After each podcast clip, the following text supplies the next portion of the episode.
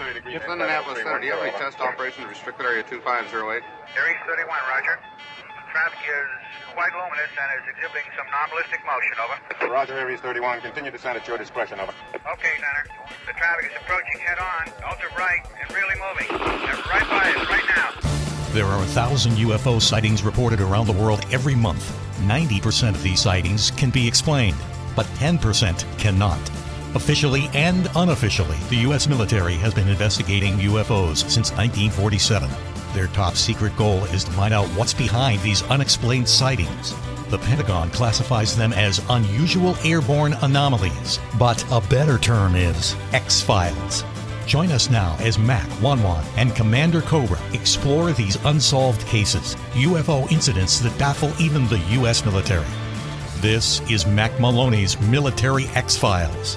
And now, here's Mack Maloney. Well, good evening, everyone, and welcome to Mack Maloney's Military X-Files show here on the Distant Thunder Radio Network. This is Mack Maloney, and well, what a show we have in store for you tonight. But first, let me introduce the members of the posse. Girls, get ready, sit down, get your mister, get your big box of Kleenex, your big box of wipes, your squeegee, and your lube, because he's here. The very famous Wanwan. Hello, girls. Hello, ladies. Hello, everybody. Welcome to the show. Good to see you, Mac. Good to see everybody. Good to be here. Good to be anywhere. Good to be anywhere. What's going on over there? Absolutely. Across the pond. Weather's gotten a little bit better. It's been raining for a week. Yes. Off and on. Sort of like New England weather. Huh. And it really bums me out. I mean, all the locals say, well, you know, you got to wear your rain gear. Oh, jeez. I mean, there's a store that just sells nothing but waterproof everything. Yes. Why does that not surprise me? Yep. As if you're a fisherman or something. Yeah. You know, kind of stylish, waterproof everything. You know, the British... I don't even like to carry an umbrella. Do you know what self-flagellation means? Do you know what that means? Self-flagellation. You know what that means? Yeah. It doesn't mean what you probably think it means. It means, you know, I'm always the martyr. You know what I mean? Yeah. And I think that's how the British people is just ingrained in them. Oh, we put up with so much, you know. And they love it. They like it. Actually, they don't. It's funny. They don't like it. Yes, but they still do it. They don't like it, and then they do. They complain about it more than I do. Funny. They don't like it. They've lived with it all their lives. They think it's terrible. There's summers. The joke is that you know it's summer when it's only raining a little bit. Yep. 7 days a week. Yeah. Huh. And go ahead. And that's how they live their life, and they laugh about it, and then they say, "Look at crazy American." Yeah, okay. And of course, a lot of the Brits, have Polish accents. So look at crazy American. Wait a minute. Polish accents? Where are you? There's a lot of Polish, a lot of Lithuanian and Ukrainian here. Yeah, that's really, and they have the coolest accents, actually. Okay, yeah. They do. Yeah, I'll bet. Can you get punchkis? Yeah. The woman that sold our new sofa was from, she says, "Where do you think I'm from?" I said, "Poland." "Nope, Lithuania." Oh, wow. Okay. And I could have bought 10 sofas from this chick. Wow. I can only fit one in the cottage, but a lot of and some of them sound Russian too. It's probably Russian. That accent is kind of with a little bit of a twist, can be from anywhere. Yeah, sure. Yeah. It's European anyway. European accent. Wow. Okay. And when you're behind the counter, when you're trying to buy something and you don't quite understand it, you're not picking up the accent. Yes. Like the locals do. Mm-hmm. You keep asking, "Oh, I'm sorry, what'd you say again?" You know, it's and then it becomes a little bit more clear. And you get used to it. Yeah. Huh. You get used to the dialects.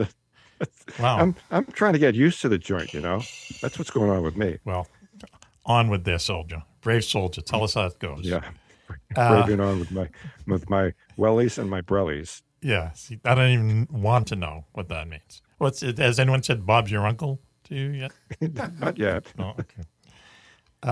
Anyway. Well, these are Wellingtons, those green boots that you see the Queen wearing all the time, that come up almost 4 inches below your knee. They buried her in her wellies.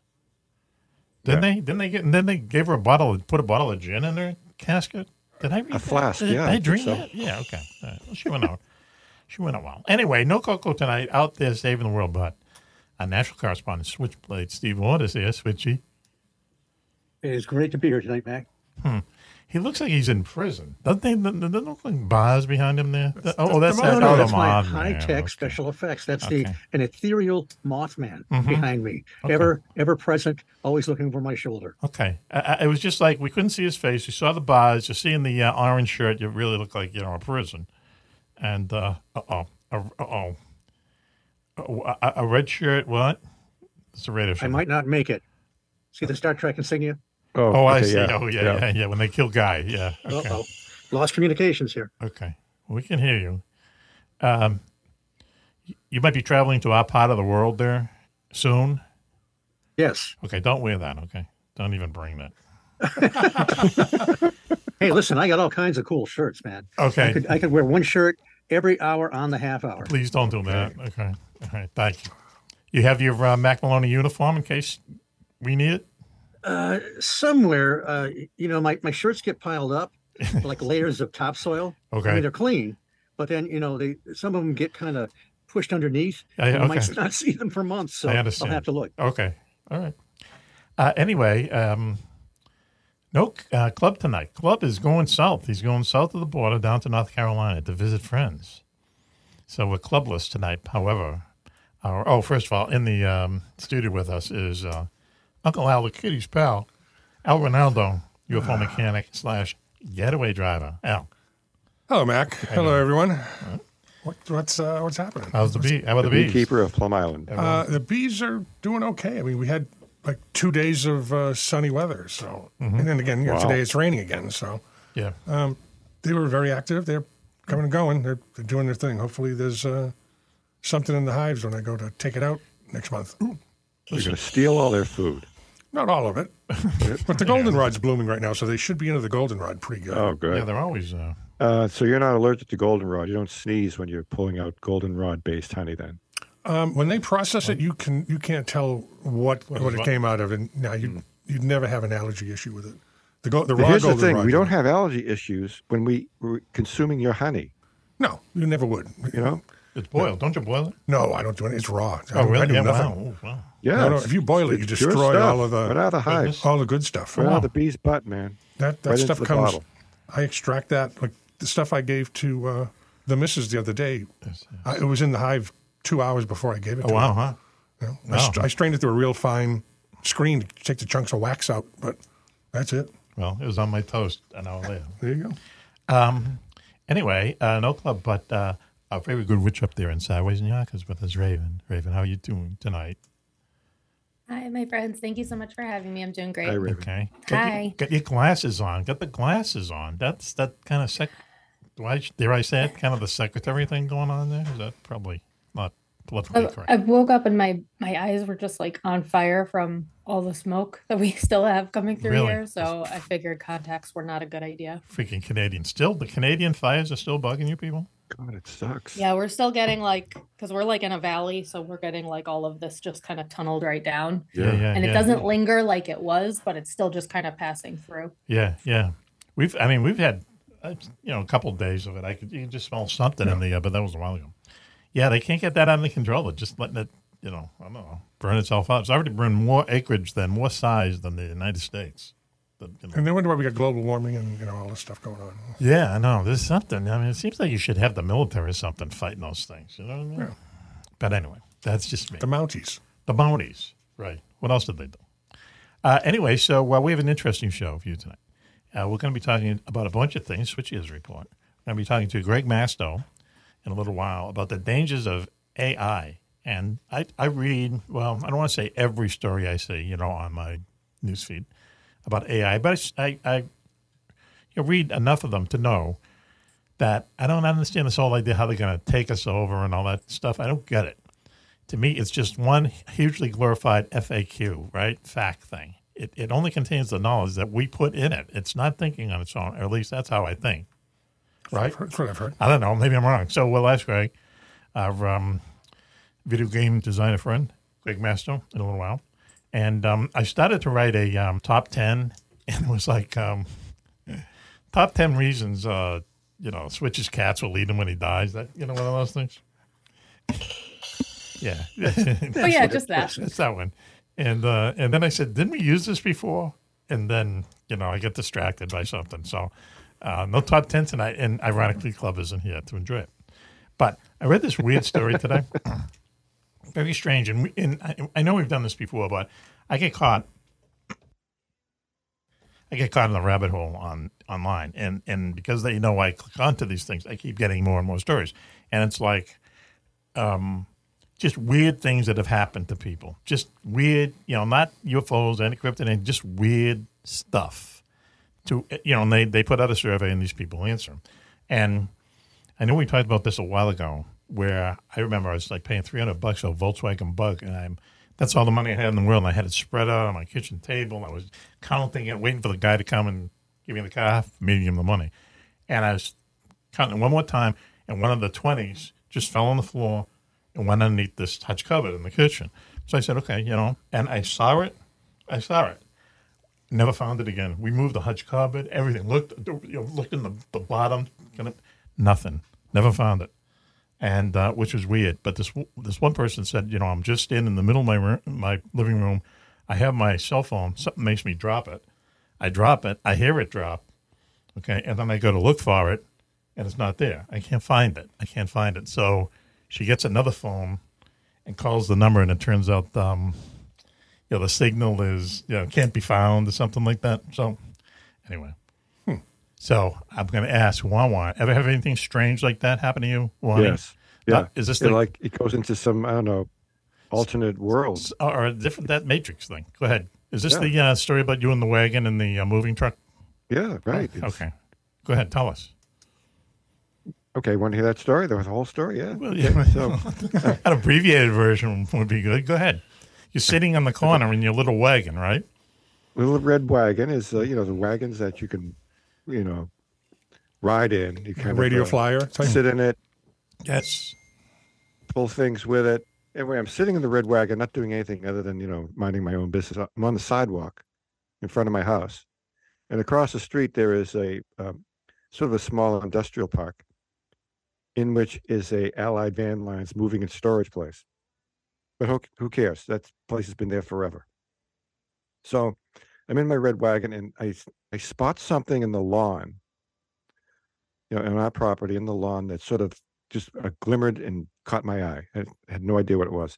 So I get out of my red wagon, and I walk over about 10 feet to the spot in the lawn, looking for something that caught my eye. And I really can't find anything, but that's not the point. But what I heard was a noise. I turned around, and there's an Allied Van Line tractor trailer coming up with a big, you know, like 50-footer, you know, these low to the ground, tall, long. And he's a double dual wheels in the tractor, you know, and runs right over the red wagon. He jumped the curb. He clearly, the driver was from out of, it was an Allied Van Lines company that was from way out of town. Maybe wasn't used to making that turn. It's a 90-degree turn to go on the street that we lived on. Yes. To get out of Cambridge, and ran over the red wagon. Wow. Pretty much three-quarters crushed it. Wow. Yeah. And it was so quiet, too. It's like all of a sudden it's there, and then it's sort of grunting as it's going over. Did it stop? Did the guy stop? The guy sees it, stops. Yeah. And I forget what happened after that. I sort of like looks for a body. I ran away or something. I'm like, I don't know what I'm going to do about this. I'm out of here. Yeah, like somehow you felt you were in trouble. You stopped thinking he might have hit something, but looked and didn't see anything. Yeah. And just went. You know, he just went up the street. Was that it? I mean, did you sue them or anything? Did you do anything? No. We didn't get his. Get his number. We didn't. But my parents were in the house. I just like, you know, hey, guess what happened? Like after the fact, you know. Cool. We didn't like stop the guy. The guy, then there's a traffic light further up. You know, he probably could have grabbed him there and say, hey, what's the story? Or found out from Allied Van Lines, who was that truck that just left? These days it'd be Wan Van Lines, if you know what I mean. Jeez. It still happened to him. You know? So, all right, I'm going to go. So I've got Raven. Can you tell us a similar story? Just some weird thing that's happened to you. Yeah, like mine's like similar to yours. And like this, it's so mundane, but like this is the one that like sticks out because this has happened to me a few times, but for some reason, this is the one I remember. Yes. I must have been like, I don't know, 4 or 5, and I had a Polly Pocket. Okay. You guys know what Polly Pockets are? No. Never heard of it. What is it? No. Oh my God. So they're like these little things, like these little heart-shaped containers, little boxes, and you open it up and there's like a little house inside. And they had like these little action figures that you could put in. Super cute. Any 90s, little kid had one. Okay, good. So I was at my grandmother's house and I had this cool Polly Pocket and it had a swan with it. And I never had a swan with a Polly Pocket ever. Okay. And so I'm playing with it and I dropped it on the floor. Now, there was it was carpeted. Mm-hmm. And it wasn't like thick shag carpeting. It was like a low carpeted rug. Yes. You could have easily seen this thing. And it's like it fell into a black hole and was never seen again. Yes. And I looked for it for hours, obsessing over it, because that was the only one I ever had. Mm-hmm. And, Amazon didn't exist. Yeah, so I couldn't order one. Not in that dimension anyway. But see, that's the same thing that happened to me, same thing that happened to this person on online today, is that just something happens and it just... there's all that quantum physics stuff that actually there's, what is it? Everything is just a game of chance. I could put my hand through this wall, one times out of 400 trillion or something, right? But it would happen. It can physically happen. So maybe that's what happens. But, when something falls, maybe, who knows? Let's see. I don't know. I'll go to Al. Al, you must have a nice short story. Tell us, about you. I mean, nothing to that degree, but... at my house, I have a crawl space under the house, if you will. It's not a real full cellar. Yes. And it's, short, and it gets shorter as you go deeper in. And it's a sand floor, and it's beach sand, so it's very, very fine sand. You go down there with anything in your pockets, you go down there with anything in your hand, and you drop it, it's gone forever. Yeah. It is gone forever. And I've actually been down there working and kicking around, and I'll find a wrench that's been there probably for 75 years. Yeah. Because somebody else dropped it. Yeah. So it's just one of these things that, it's out of your hands. And again, you don't even move. And you look down, it's gone. Yes. It's crawl space is one of those words that when you hear it, you just automatically think missing relatives or, like I said, I found the bones under one time. It's giving like John Wayne Gacy. Not when I hear crawl space. I lived in a house after a funny clown. No, I found the bones, but it wasn't in this house. It was an old house we rented.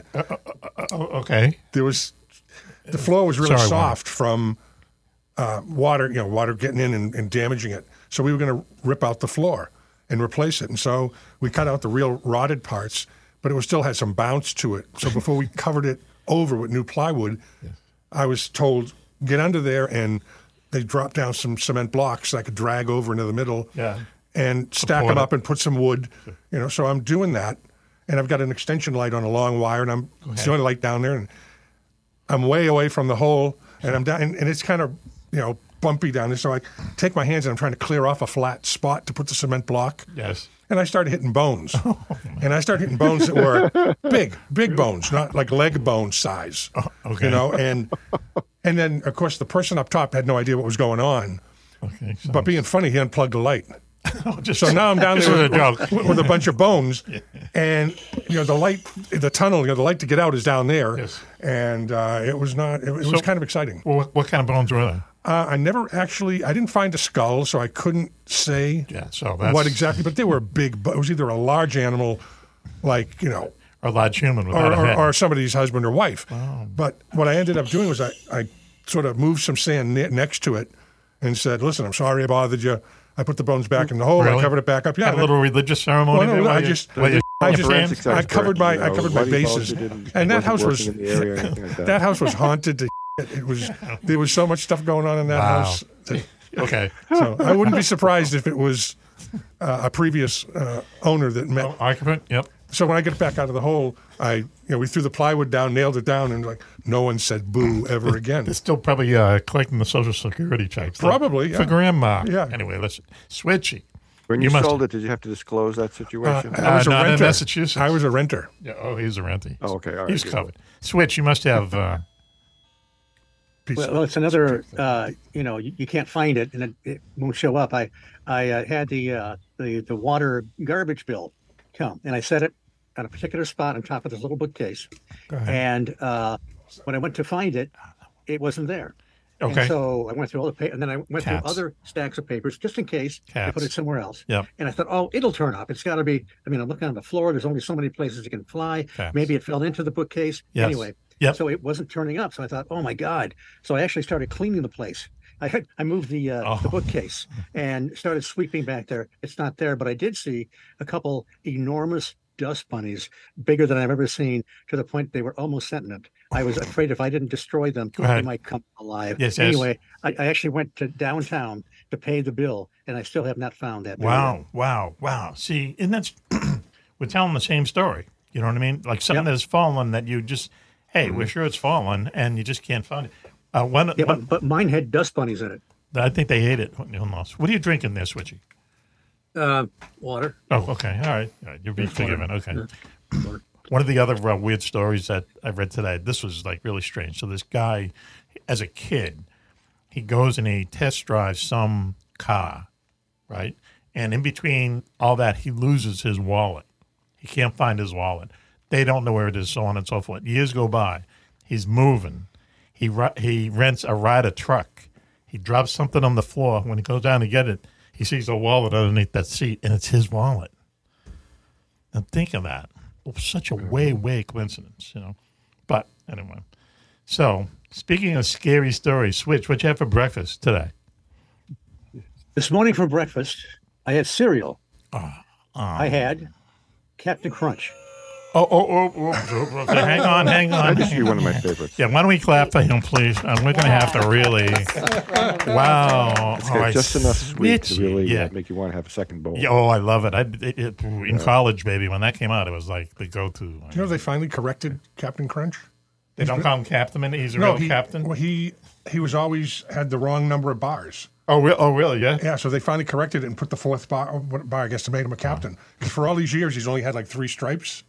And it wasn't, I guess. Lieutenant Commander Crunch. It doesn't roll off the tongue. Finally, they corrected that, I guess, in the latest. Wow. I love that stuff. I know it's just. I hope he got back pay. Nothing but. Yeah, he should. I was going to say, that's some brand attorney at work there. But anyway.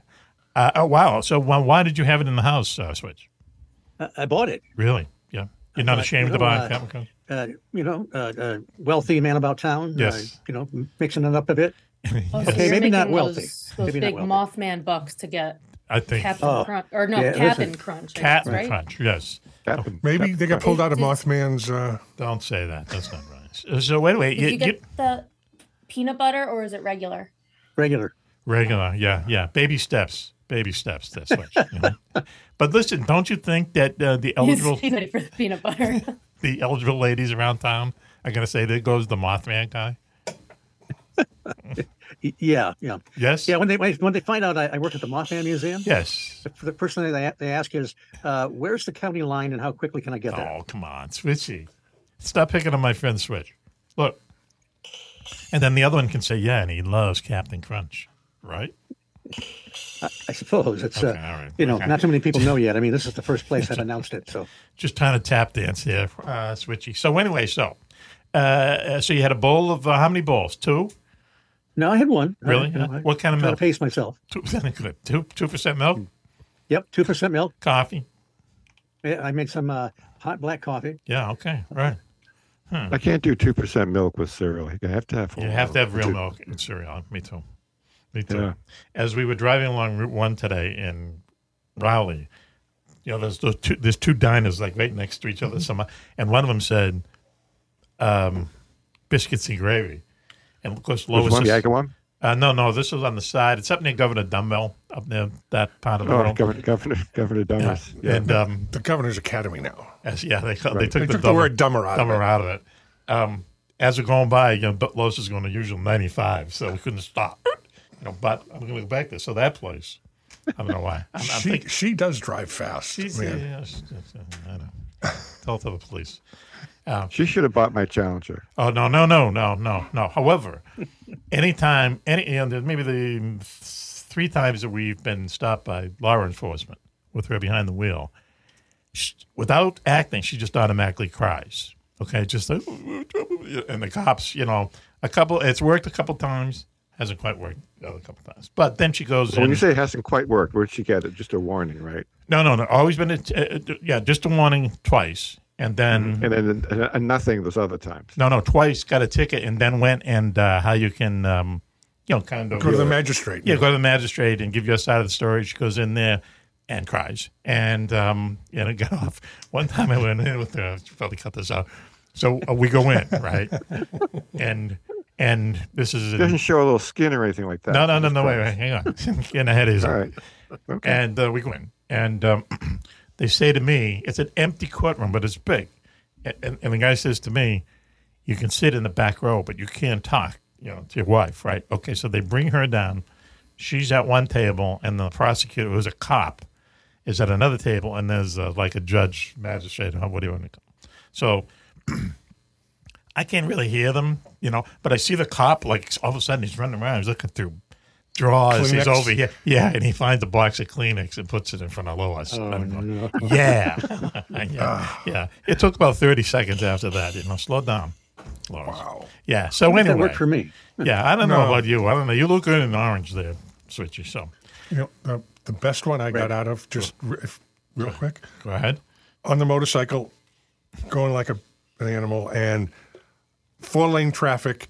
The guy shoots through three lanes to hit me going in the opposite direction. Really? Yeah, huh? And catches me doing like 90 and a 30. Go ahead. And I figure, he got nothing. So I pull right over. I'm like, yeah, sure, what do you got? And he hands me the ticket for 90 and a 30. And 90 and a 30, folks. Right. So he says, blah, blah, blah, blah, blah, give me the hard time. So I said, all right, well, where's the court? I'm going to go fight this in court and everything. So, where were you?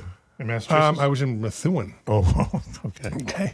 I was on the Lawrence Boulevard, which is, I think they'd want to let you out of there as soon as possible. Anyway, I go to see the magistrate, and where that was. It was right down in there. Okay. It was you're in the courthouse, you get down this little stairway to nowhere, and you go in this little tiny office, which, is the size of this studio, nothing fancy. And I sit down with the guy. He's a big, overweight guy, and he's like, he looks at me, he goes, yeah, you're going to defend against this one? Come on. And I'm like, well, It's bad when the judge laughs. And I'm like, look, he was shooting through three lanes of traffic. Go ahead. And medium traffic, according to the cop, and he hits a motorcycle through that. I'm like, come on, that's ridiculous. Yes. He's like, no, I think this is going to have to go to a judge. So I said, all right, look, could you do me a favor? He's like, yeah, what's that? I said, I lost my copy of the ticket. Could you make me could you Xerox that for me so I have a copy? Go ahead. And he says, yeah, sure. So he gets up and he walks right outside the door. Yes. And right 3 feet away from the door is the Xerox machine. Yes. He puts my ticket in, closes the top, hits the button, comes walking back in and hands me the copy. Yes. He never took the original out of the machine. Yes. So we talked for a couple more minutes. And then he goes down, he starts looking through the drawer, and I go, okay, thank you very much. He goes, all right, I'll see about scheduling the thing. I walk out, I open the thing, I grab the ticket out of the machine, close the door, and I walk out. Never heard boo again. Yes. So, someone should put that in a book. Wow. Okay, that's cool, man. I mean, I've... you take them the way you get them, you know. There's no UFOs involved, but when I got out of college, I had $5,000 worth of parking tickets. Escape justice. Yeah, from parking in front of Emerson Film School for 2 years. And they would... It was crazy. They did it to kind of catch her. I never paid. And then I had to move back to the state. And, a relative called a friend and... With a push of a button and like a bottle of cigarettes, they're gone, which would have been a lot because I would have had to retake my driver's license and stuff like that. So no one wanted that. Anyway, somehow all your tickets got expunged? Yes. Yeah. All the pocket disappeared tickets. Or they were... Somebody put them down and never found them again. Yeah, they just, or something? Yeah, they put them down. They fell on the floor and they were never found. They went underneath something, and when they take the cornerstone of the building out, black hole where everything else is. This guy was, I'm sure everyone involved is probably on to the great beyond, but this guy was an ex-motorcycle cop, kind of in our area, and he worked for the registry, and then he got in an accident, so he was desk duty, So you know how things were back then. If someone knows someone, and it literally took a bottle of. Chevis, which they put at his mother's house, and everything was cool. So, thank you wherever you are, officer. Anyway, I'll tell you what. Why don't we take a break now? All right? Think that's a good idea? Sure. Okay. And I'm looking at you, Al, as if you would know. Yeah, no? like my opinion counts. You feel the pulse of the show. All right. See the club isn't here. All right. So why don't we take a quick break now, and we'll be right back. You're listening to Mack Maloney's Military Song Show here on the Distant Thunder Radio Network. Stay tuned. Hawk Hunter, the Wingman, has finally rid the world of its worst-ever supervillain, Victor Robotov. But in Mack Maloney's latest book, War of Dragons, we learn the maniacal terrorist ghost still haunts our battered, devastated planet. In War of Dragons, book 22 in Mack's best-selling Wingman series, Hawk and his United American allies uncover Victor's bizarre plot from beyond the grave.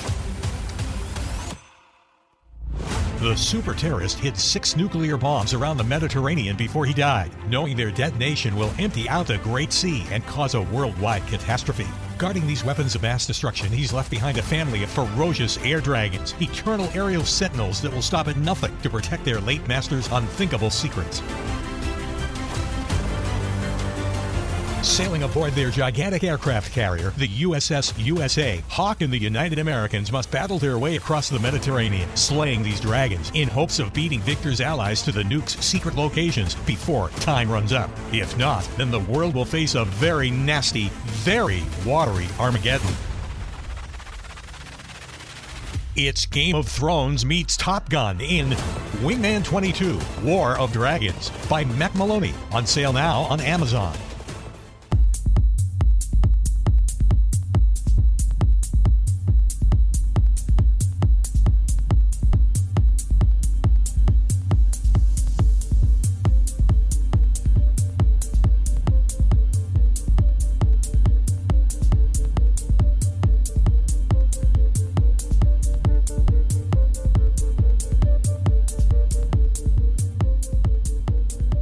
Welcome back, everyone, to Mack Maloney's Military Song Show here on the Distant Thunder Radio Network. This is Mack Maloney. Wow, what a show we have for you tonight. Very quickly, the Posse Girls. Famous One is here. Very famous, sorry. Hello, girls. Hello, everybody. Welcome to the show. It should be fun tonight. Hang in there with us. Stay to the end, because there's always a punchline towards the end, isn't there, Mack? We hope so. No Coco tonight. Out saving the planet. However, Switchblade Steve Waters here, national correspondent, down there in West Virginia. Switchy. I think he's on the Mothman took over. Is he on break? Yeah. Does that thing talk? Doesn't the Mothman look like it's like... I just ate Steve. I'm locked up in his house. I want to fly free. I'm attracted to the light. Anyway, well, we're waiting for Switch.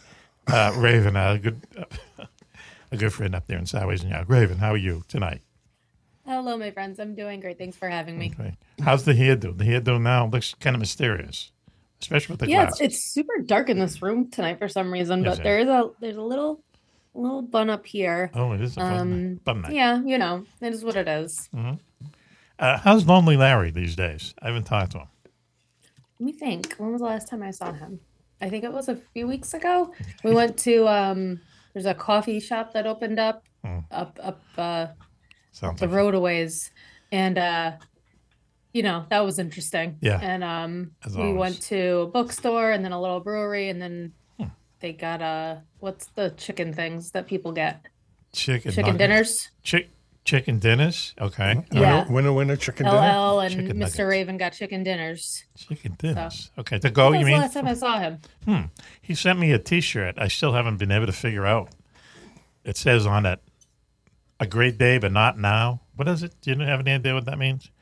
A great day, but not now. He gave one to Mr. Raven. What is it? I had a great day, but today wasn't it, or something like that. Yeah, something like that. Yeah, something like that. Yeah. Okay. Is it a bright neon? It's very bright. Shirt? Yes, exactly. Very bright neon color. Right. Okay. So I haven't responded to him because I don't want to reward that kind of behavior. Frankly, he's always mailing me really crazy stuff, like a really nicely framed picture of Orrin Hatch, who was some politician from Utah. I just don't get the humor. You know what I mean? Has he reached out questioning the shirt? No, I'll have to. Yeah, no. That's what I'm waiting. He's probably gonna strong arm you against yourself. Yeah, right. Knowing him, yes. I still have the case. I mean, cotton once with 5 dimes taped on it, and that was it. I was supposed to get. Is that a joke? It's a pretty obtuse one. You're asking the wrong person. I don't know. All right, here's Switchy. Hey, Switch, what you do? Go eat another bowl of Captain Crunch? Because he's not hooked up yet. He's not there. That wasn't the punchline. Switchy. Yeah. We've been on the air for 5 minutes there, bro. What, you have another? Oh, really? You have another bowl of the crunch? No, I don't. No. We thought the Mothman did something nefarious with you because he was standing there grinning while you were gone. No, actually, I control the Mothman, and if I have him take care of my enemies these days. Or does he control you? Look. So anyway, we're going to talk about AI tonight, artificial intelligence. Greg Mastel is going to be joining us in a little while. I've mentioned before that I, usually read two or three AI stories during the week. A lot of them are kind of boring. You can tell that some of them. And then a Dunkin' Donuts story. Did I send that to you? We shouldn't start. I love that. Dunkin' Donuts. Now look at this is really off the track. I always knew Dunkin' Donuts was. Did you hear the news? A sham operation the last, 20 years. But but aren't they ever? And here's another thing. I don't know if it was in that story or not. So Dunkin' Donuts, everyone knows it, but they used to have really great homemade donuts. Now they're frozen, processed. It's horrible. But the latest is they're going to start selling alcoholic Dunkin' Donuts cans of stuff. Yeah, the coffee brews and stuff? Yeah, coffee brews and booze. We used to do that when I worked there way back in the day. They had the culottes. They were like the fruit ones. Yes. And on a late night, we would just, put take a little rum and put it in a culotta and mix it up and have a nice little, blast on. Groovy little time. Yeah. What was the one that was kind of like coffee? It was kind of chocolatey coffee. I had one. There's more caffeine, and I felt like I was blasting off of the moon. So if you put a little, like an espresso. Yeah, like that. Yeah, it was like, but almost like a milkshake. It literally was a milkshake. So that's the culotta. I don't know if they're still called that. I haven't worked there in quite some time, but it's all like sugar. So that's all that it is. Yeah. To get you high as hell. And now they're going to start selling booze in there. They're so far away from... What is it called? Dunkin' Spiked or something like that? Yeah, Dunkin' Spiked. So how much slower is the drive-thru going to be? Yeah, the drive-thru is going to be mobbed with drunk people. But they got to show a driver's license. Like a coffee stout type of thing? Yeah. No, it's in cans and bottles. But you will be able to buy it at your local DD, so... I don't know. Now they're going to be like a bar or something. Crazy. It's stupid. Yeah, that's all the Dunkin' Donuts needs. Yeah. I can tell you some horror stories about working there overnight. I'd like to hear some of those. Yeah, because, tell us. Why not? I used to be a big fan of Dunkin' Donuts. Me too. I used to drive not cross country, but across many states on one trip just for fun. Yeah. And I always wanted to see if I could hit every Dunkin' Donuts on the map on my travels, even if they were like three in one town. Oh, wow. Really? Yeah, that's crazy one time when she was with me on one of these trips. You take Dunkin' trips? You just had a coffee 5 minutes ago. That's why he needs another one. Switch, you know what we're talking about? Dunkin' Donuts. Yeah, Okay, so they're everywhere now, I'm assuming, right? Aren't they across the not named after a guy named Duncan, by the way. No, it isn't. Not so many, I went down to Huntington to go see a movie last night. And I saw Dunkin' Donuts down there. I don't see too many around here. But, I actually saw the latest Tom Cruise movie, Mission Impossible. Really? All right. Just give us a grade, A through D. A. Really? Yeah. They said it's not as bad as the older ones. Yeah, they said it's not that bad, right? Would you say? It was. I think it was. I can't remember the name of it. Mission Impossible, Ethan Goes Hawaiian or something like that. Okay. It's only part one. I mean, it was a super long flick. So now, I don't know, part two might be like a day and a half when it comes out. It's a part one? Really? It's a two-part? Yeah, part one. Yeah, they had several sort of cliffhangers, unresolved parts. And I kept waiting. I kept thinking, okay, here's where they could have the cliffhanger. Nope. Another 5-10 minutes. Here's where they could have the cliffhanger. Another half hour. Man. I thought I was going to, hit my second retirement by the time it was done. So was the theater crowded? No. Okay, because that's Cruise Monday night in the middle of nowhere. Okay, all right. It's not in the middle of nowhere, but it's been out for a while. Nothing can. So it's called Dead Reckoning Part One. That's it. Right. And he's Part Two coming out. I have no idea. Who knows? He probably doesn't even know the truth. But doesn't he go off? There's those stunts he does himself, which is insane. Because they're on YouTube and they're showing them, doesn't he go off a cliff or something? He parachutes like 007? Yeah, but that's going to be, some of that's going to be CGI or, some person that is expendable. They got a trailer out showing how they did it. And it looks like Tom Cruise. It was a great flick. I mean, you're just going for the action, the car chases, and the MacGuffin is kind of, it's kind of interesting, but it's just in the backdrop.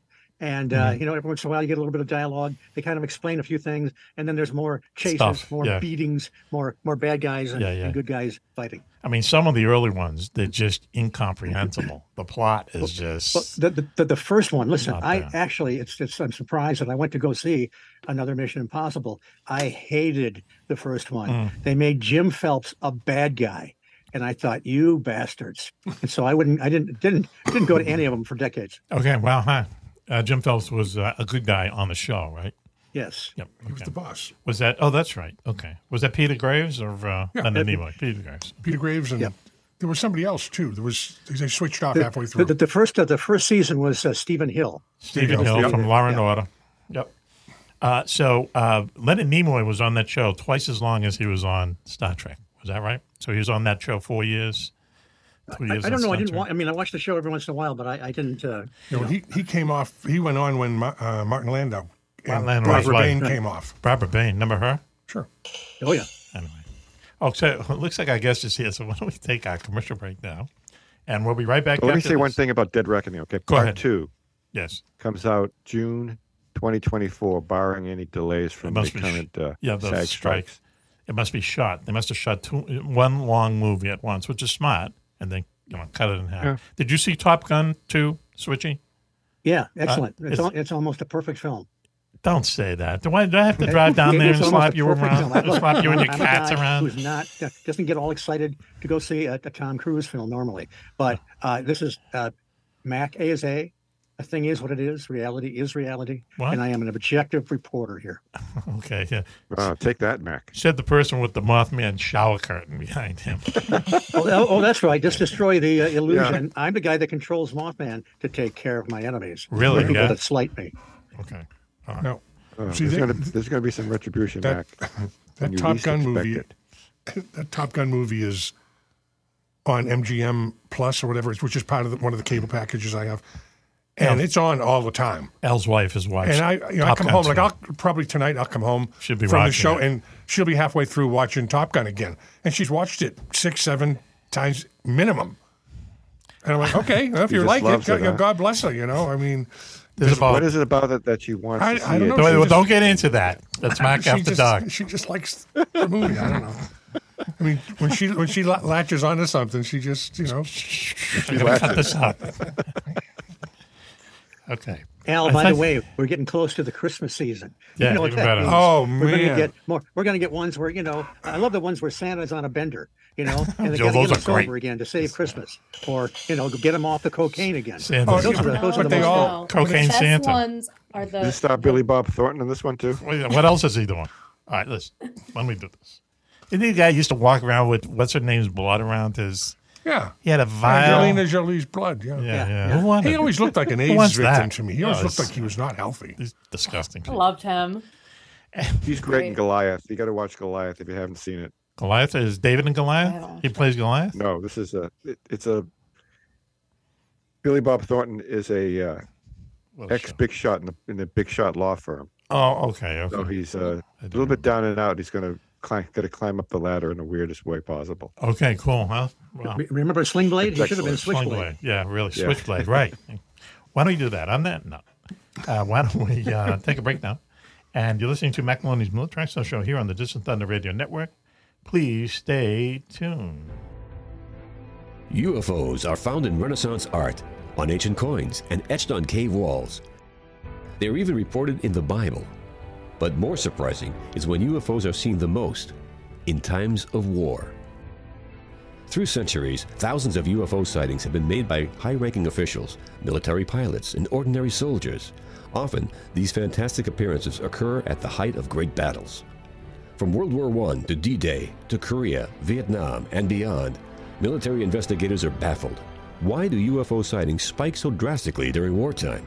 Could it be mistaken aircraft, or is someone, or something, looking in on us? In UFOs in Wartime, What They Didn't Want You to Know, Mack Maloney chronicles centuries of these incredible sightings and tries to solve the puzzle of why so many UFOs are seen while humanity is at war. Read about the scare ships, the ghost planes, and the ghost rockets, alien giants in the jungles of Vietnam, UFOs controlling our ICBM bases, dogfights with flying saucers during the Gulf War, and more. 300 pages of unbelievable stories, along with many startling photographs. That's UFOs in Wartime, What They Didn't Want You to Know, by Mack Maloney, on sale at your local bookstore or on Amazon.com.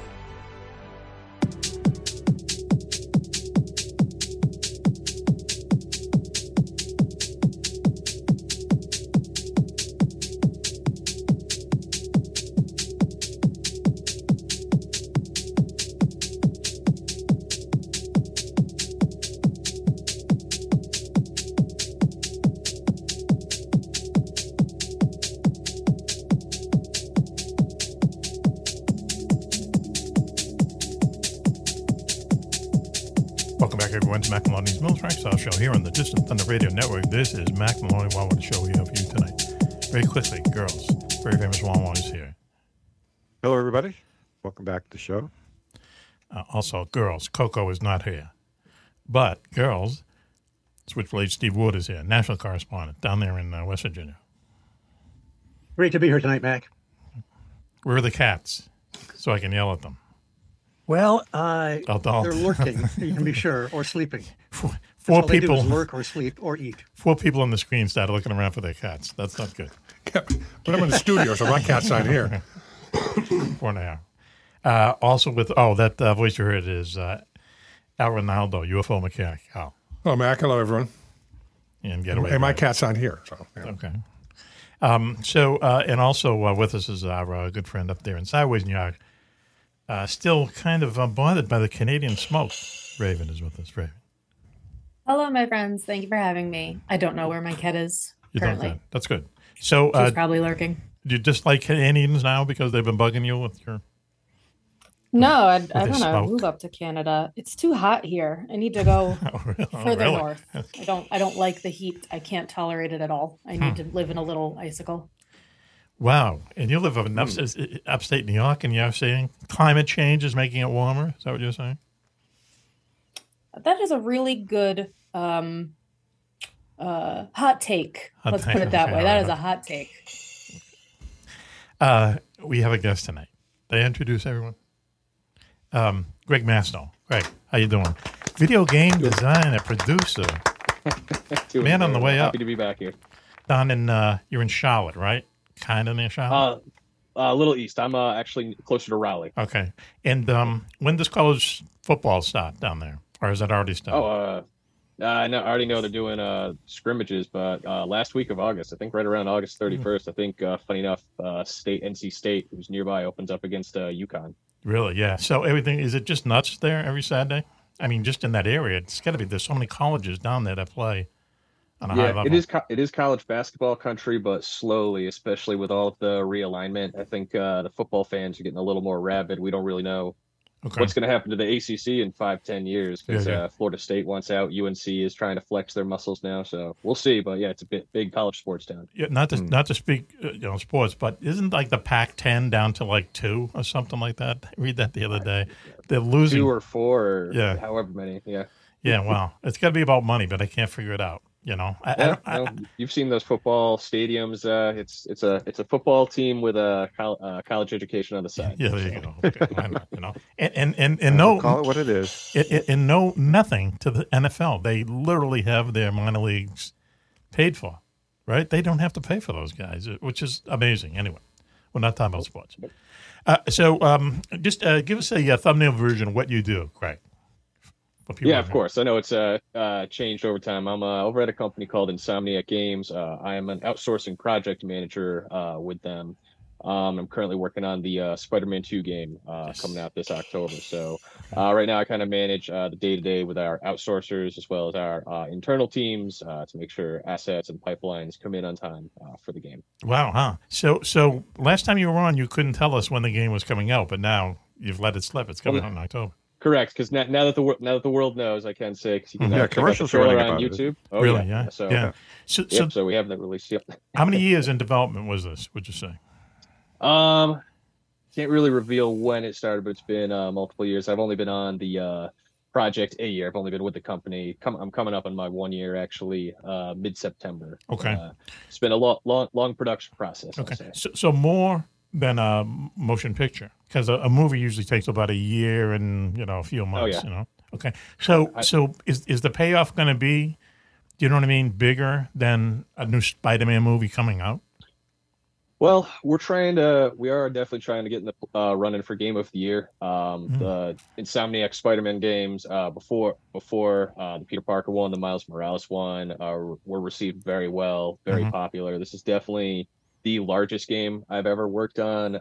There is a lot of hype and popularity around it. So yeah. Obviously, personally to myself and my many coworkers, obviously we're hoping it is that has that impact, that success. Yes. That will obviously help us all out. But yeah, we know we have some big time competition this year in the games industry, so we're hoping everyone's expectations are met and more. Yeah, right, huh? So what is your target audience? What age is your target audience? Or do you know? Is it all ages?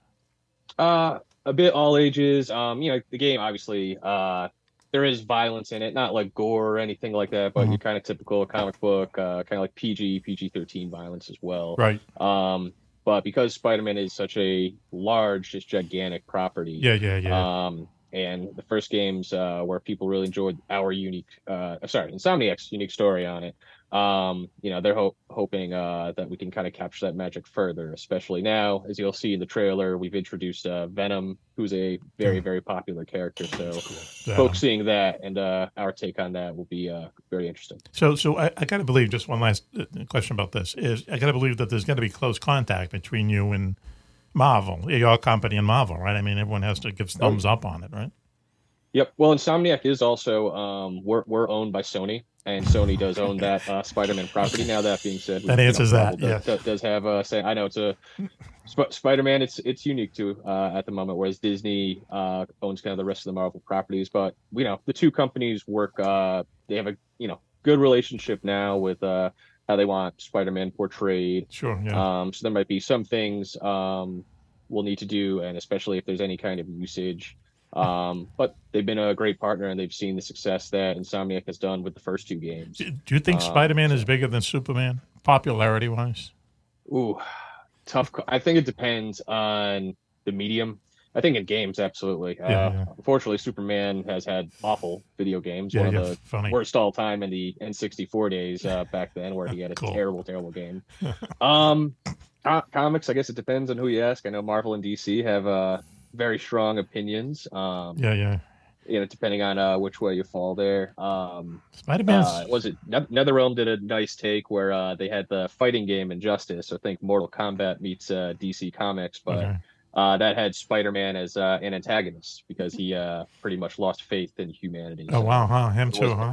But he still had that. So there were kind of those sides, and spoilers, Batman was of course on the other side. Supergirl came back and they had a really interesting take on it, but I'd say in the game space, definitely Spider-Man. Yeah.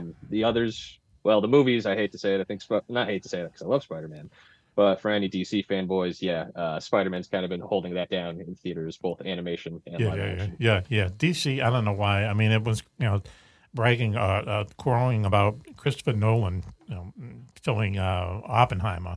But he filmed those bad Batman, Superman fighting each other movies, right? Didn't he? I mean, come on, this thing. No, that was Snyder had at least Justice League. Now Nolan had the was it Batman Begins, the one with the Joker, and the third one. So Nolan's kind of in his own universe there. But none of those movies were any good, though. See, that's what always bugs me in my mind because Batman Begins was good. What are you talking about? Oh, when Nolan's Batman were good. The really? Ones after that with Ben Affleck as Batman were not great. No, okay. All right. Which one was Mr. Freeze in? Arnold Schwarzenegger, and I'm going way back, right? Oh man, that goes way back. Yeah, that wasn't. I don't think Batman. It was Tim Burton, but I know. Okay, yeah. Tim Burton was the '88 one, but that one wasn't too great either. But don't you think? I mean, it's funny that Spider-Man has lasted as long because he's a kid. You know what I mean? Or if you know what I mean, like I read him when I was a kid, but of all those comics, he's the one who kind of survived. He's the one who people, keep falling in love with, let's say, especially Hollywood. Well, Well, especially to with what they've done with Miles Morales, the whole appeal is anyone can be behind the mask, and Spider-Verse with all these different versions. Wow. You know, it's not just Peter Parker anymore. You know, they had a Spider-Man India who's extremely popular. They have Spider-Gwen, who's instead this time it's Gwen Stacy is Spider-Woman. So there's just a lot, and it's not just hey, slap this person's name and they're the new Spider-Man or Spider-Woman. They actually have unique, fleshed-out backstories and looks. So everyone kind of has their pick of like, oh, I actually like this universe of Spider-Man more. Yeah, yeah. So it's definitely found ways to innovate. That's amazing. So anyway, so you know, we wanted to talk to you tonight about AI, okay, artificial intelligence. And very just quickly, you know, every once in a while I'll read a story about AI during the week, and it just seems to me, and I probably said this to you before, it just seems to me like it's one big FAQ, you know, the accumulation of human knowledge that's just going to be spit back to you when you ask a certain question. It doesn't think for itself. Doesn't. Well, you're also looking at it as just stuff like a ChatGPT or Midjourney from the art side, because obviously AI in general, you know, we have computer languages, we have things, yeah, we've used in game engines and movies and all that. But the ones that are kind of talking back, like the ChatGPT or any kind of those chatbots, they are, you know, developed. As far as we know, they're not self-aware yet. Obviously, there were some stories I know last year of someone kind of getting a horrifying response from them. Right, sure. But yeah, but that language, and it is getting, you know, it is being programmed by someone or a team. So we have to keep in mind with these technologies, even if they may not become self-aware, obviously there is a team or an individual that has programmed it a certain way, because we all have our biases or opinions on something. So it can kind of come up there. But when you ask AI a question, okay, you mentioned it was a chatbot or whatever it was. I went in there once and get, you know, they gave me 3 different answers. So you ask them a question, and the answer comes, I mean, that isn't a bunch of people sitting there saying, send that answer to him. It's got to be some kind of algorithm, right, that says, okay, these are the 3 best answers to your question. But it's only because, you know, I keep saying this, because all that accumulated knowledge is out there, and it's able to kind of pull in stuff to answer your question, right? Yep. And we've seen that, just, you know, where think about even just using a search engine with Google, just able to get those results instantaneously. In this case, it's talking back to you. I remember, I think last I spoke to you, I quickly asked it, hey, write me a synopsis for a Wingman novel. Right. Yeah. But it interpreted it as a wingman, like a wingman to a club or a party. Like the guy who goes around with his friend, you know, picking up chicks. Pilot. Yeah. Right. Yeah. Okay. That was great. But make sure Juan is in it too. That he's having amorous adventures alongside his being a wingman sideman. There you go. Okay. A wingman. How about that? So, and have it on my desk by tomorrow, and all of a sudden the printer will go off. And could probably have it if I log on probably in the next 5 minutes. Don't say that; it's a nightmare. I mean, Alexa is already giving us information, and my Alexa woke up already just by mentioning her name. Right, but it gives you stuff in a microsecond. Okay.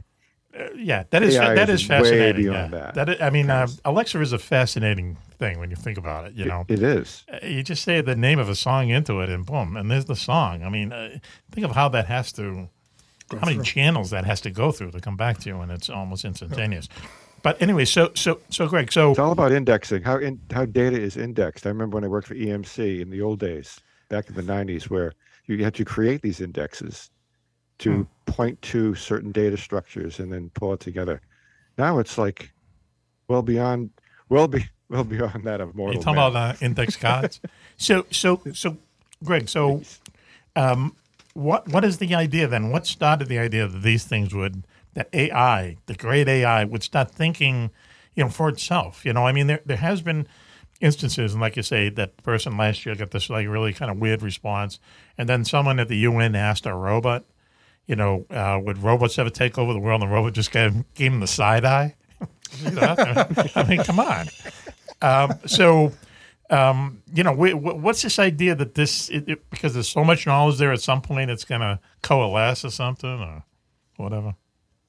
I think it depends. I think some, you know, we just see technology advance. I mean, you know, look where we are with like kind of Zoom and video chatting all over across the world. So I think sometimes the intentions are, hey, what if we have this technology and we can just have this conversation with artificial intelligence or have it do something more generic. I think the issue comes in where some folks maybe use it for exploitation. And like I said, we all have our biases, but, you know, we see it with some of the art AI.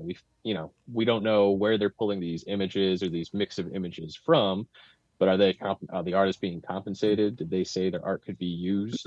That's obviously caused a lot of issues. Also, what they call deepfakes, where, you know, the images aren't real, but they just say, you know, put something together where know, allies or enemies of a country are seen together, and that can obviously, as we've seen, it just takes one person who maybe didn't do all their research, just spreads it to their millions of followers, and it goes like wildfire. And before anyone can think twice, you know, there's consequences then. But do you think that in 5 years, I mean, you see these deep fakes now, and you look at them, and you say, well, yeah, to the kind of casual observer, that could be, you know. But because if you look at it closely, you can kind of tell. But in 5 years, you're not going to be able to tell. No, I don't think so. And it's honestly gotten better recently. You look at when I think Midjourney, unfortunately, what put Midjourney on the map, a painting won in a digital art competition, in 2022. But they just kept generating different ideas until they finally went with one. And the winner, to their credit, is like, I just went within your rules, and obviously they didn't make it. They asked the program to make it. Whereas his argument is like, well, they have their tools like Photoshop or others to make theirs. I just kind of skipped the line, but there were no rules stating I couldn't do that. Yeah, right. So AI won them. Wow, that is a little scary. I can see that. You know, I could see someone using that to their disadvantage, to our disadvantage. Let's say. But then you see folks like try to copycat that. And then like in my industry, for example, how people think like, oh, in that case, you can just like we can just automate and build an entire video game that way. And while, yes, we'd have maybe some automation processes that can make it all come together, where it misses with a lot of that is just that copywritten work. It's easy, especially like in a modding community, they've taken a completed game, for example, and they've been able to modify it, fix it, maybe put their own spin to do some improvement, sure. But that's after kind of years and years of development. There isn't I think a lot of where that falls in is just people think there's just a make video game button and there's just lazy developers, which is just not true at all. I got to say that I see it as a big career move for a lot of lawyers. And it's the future. Who specializes in licensing and copyright. Yeah, it's the future. You know, I mean, this is what's going to be.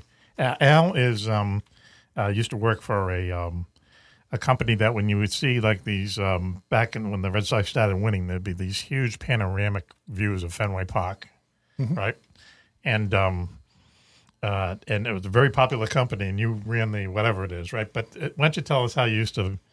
Well, like, you know, there were times early when, AI, early well. You know, stuff where, you know, the guy take the picture and the picture didn't come out as perfect as he liked because someone stood up in front of him or someone did something, you know, made a gesture or something. And, you know, it's a once-in-a-lifetime picture. You can't go back and reproduce some of these sports moments. They happened and they're gone. So, you know, we had to go in and kind of touch them up a bit to fix some of this stuff, and this is like, and this goes back, you know, like the Russians used to, but the thing, take people out of the photograph, right? Yeah, take someone away. Yeah, but you used to. They would say, cut out that guy because he has a funny hat on, that guy because he's raising a beer, and so on, right? Correct. It's things like that. They were blocking a view. Yeah, but also blocking view. You actually recreated as if Ted Williams was on the field, right, with people around him or something. I did a lot of work on stuff like that. See, there's a deep fake right there. It never happened, yet your company sold. Yeah, they sold a bunch of them. Wow. But, you know, that's what it was, you know, and you know, it's a long story that. But what I wanted to go on to here is I saw an article probably within the past week where they were saying that in India they've started using AI to generate sportscasters and news presenters on TV. And they said at this point they're still a little choppy. But for the casual observer, there's someone delivering the news who's not real. And in 5 years? And they said, this is just the beginning. So, like, if you have a career in broadcasting as a newscaster or a weatherman, or they said, don't count on it for long. But see, this is what bothers me, though, is like, how many newscasters are there in the world when you think about it? Is, you know, on TV? Is there 5,000, 10,000, You know, they seem to be fewer and fewer all the time. I know, but why do you have to? You know, why do you have to take their jobs? Why don't you take because they're expensive. Well, that's true. Yeah, that's true. You know, they're the face.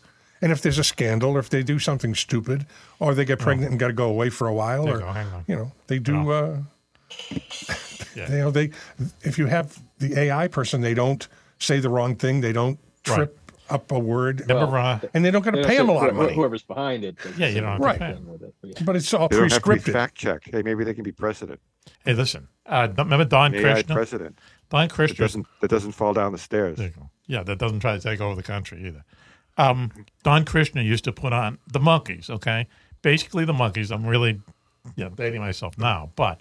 You are dating yourself. They were the Beatles, by the Marx Brothers, basically. They put them on TV, and Big Show was only on for 2 years, but it's big because they also had hits on the radio. So after 2 years, the Monkees, who didn't play their instruments on the record, that's how everyone found out about the Wrecking Crew, started to demand... that they write their own songs and they wanted to play their own instruments and they wanted royalties and all this stuff. And Don Kirshner said, you know what, forget it. And he fired them and he started the Archies, okay? So the Archies was a cartoon, but they also had hits on the top 10 and everything. And at the end, I started an interview and he says, cartoons don't talk back, okay? They don't make demands. Right. So if you can create something in AI, which is either a cartoon or a movie or a fake person singing or a fake actress. You know, if you can do it, you're home free, you know? If you can create a Simpsons character voiceover person and replace that. They're out of the job, right? Yep. Oh, that'd be good. Getting like how much per episode? $1 billion per episode. Yeah, I can see it. So, Greg, is AI cheap? Harry Shearer. Is it cheap? Is it inexpensive? You know what I mean? Yeah. I wouldn't say it's, inexpensive, kind of what you're deferring to, how they're trying to replace humans with their jobs, where we even kind of see it with some of the writer shrimp going on. Mm-hmm. And not all, but maybe some companies are trying to say okay, could we use AI to the fear for a lot of the actors striking, especially the ones that aren't as famous. I was going to ask you that they were looking at AI to do background characters rather than hire a bunch of extras. Just, hey, get the program and we'll just generate a bunch of generic looking people. We don't need to pay this person to stand in the background. We just need to pay our stars, or maybe just a couple stars at that point. So, yeah. You know, there was that fear with that, where just, unfortunately everything is a business. And with whether it is kind of something like that should, worry some folks, should upset some folks, I feel, because again, some people get their starts that way, and it's just, unfortunate that I think there was a good use at first, but a lot of it, and of course what the news is getting, is a lot of it's being overshadowed with what's the negativity. Mm-hmm. How are people exploiting it? And those are the stories we're hearing and the things we're seeing as well. Yeah, well, it does definitely have a negative connotation lately. Okay. It's always AI is going to take over. AI is going to kill us. It never really talks about how AI could be just this wonderful thing, I mean, sure it can be, but people are afraid of it. People are getting afraid of it, I think. Yeah. And that's what I was referring to. We have AI, we've had chatbots since the AOL Instant Messenger days, where it could have a generic response back. Yeah. It's just kind of getting to this scale where I think we're just highlighting the people trying to exploit it a lot more. They're looking for the quick buck. Like I said, someone thinking they can just AI generate an entire video game, and that's how they'll make millions, billions of dollars, or how they can just make an entire animated movie or a book. Write a book, but and a book was written, but then really? I kind of saw that some of the drawings just looked very crude and strange. So it could get to that point, but there's that reason too. You're an author yourself, but not everyone can be a writer.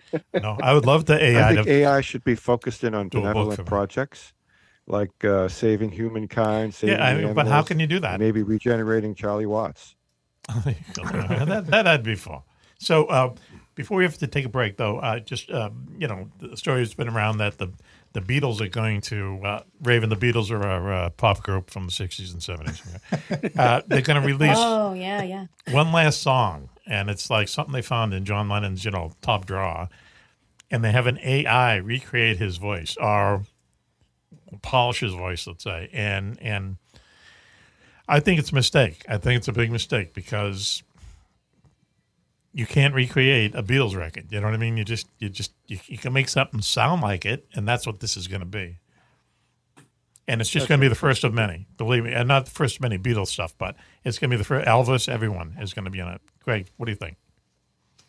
Well, like you said, you know, it can't, yes, it can replicate the song, but the moments people talk about, it's like, well, we were there, you know, that moment of being there live and seeing them perform at a location and a venue.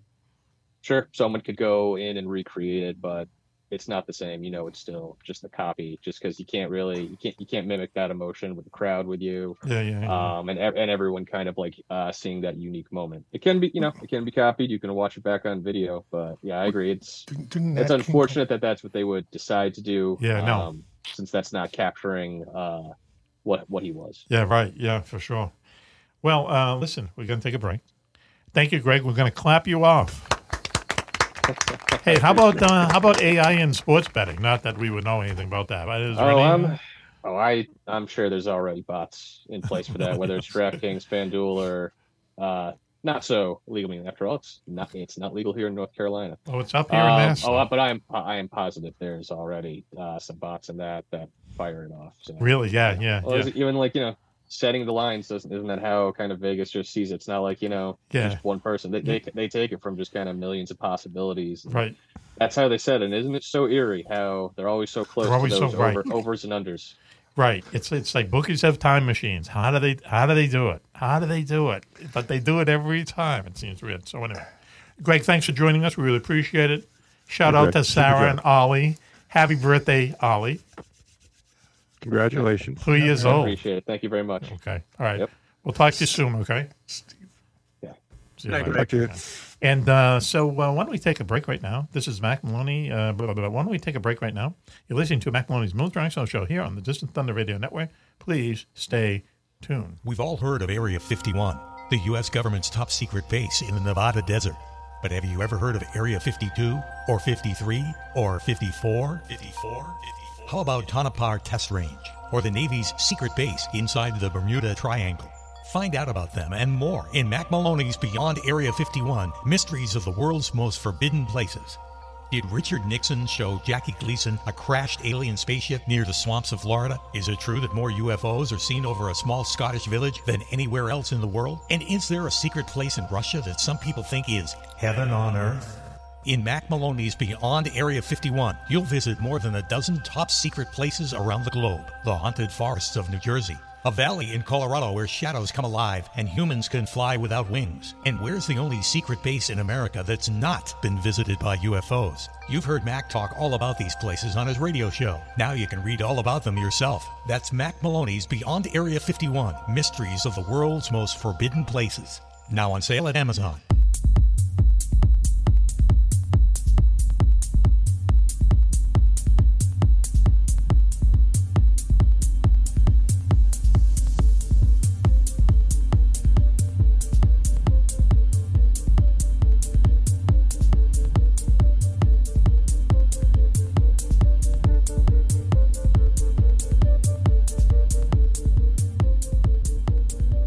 Welcome back, everyone, to Mack Maloney's Middle Directional Show here on the Distant Thunder Radio Network.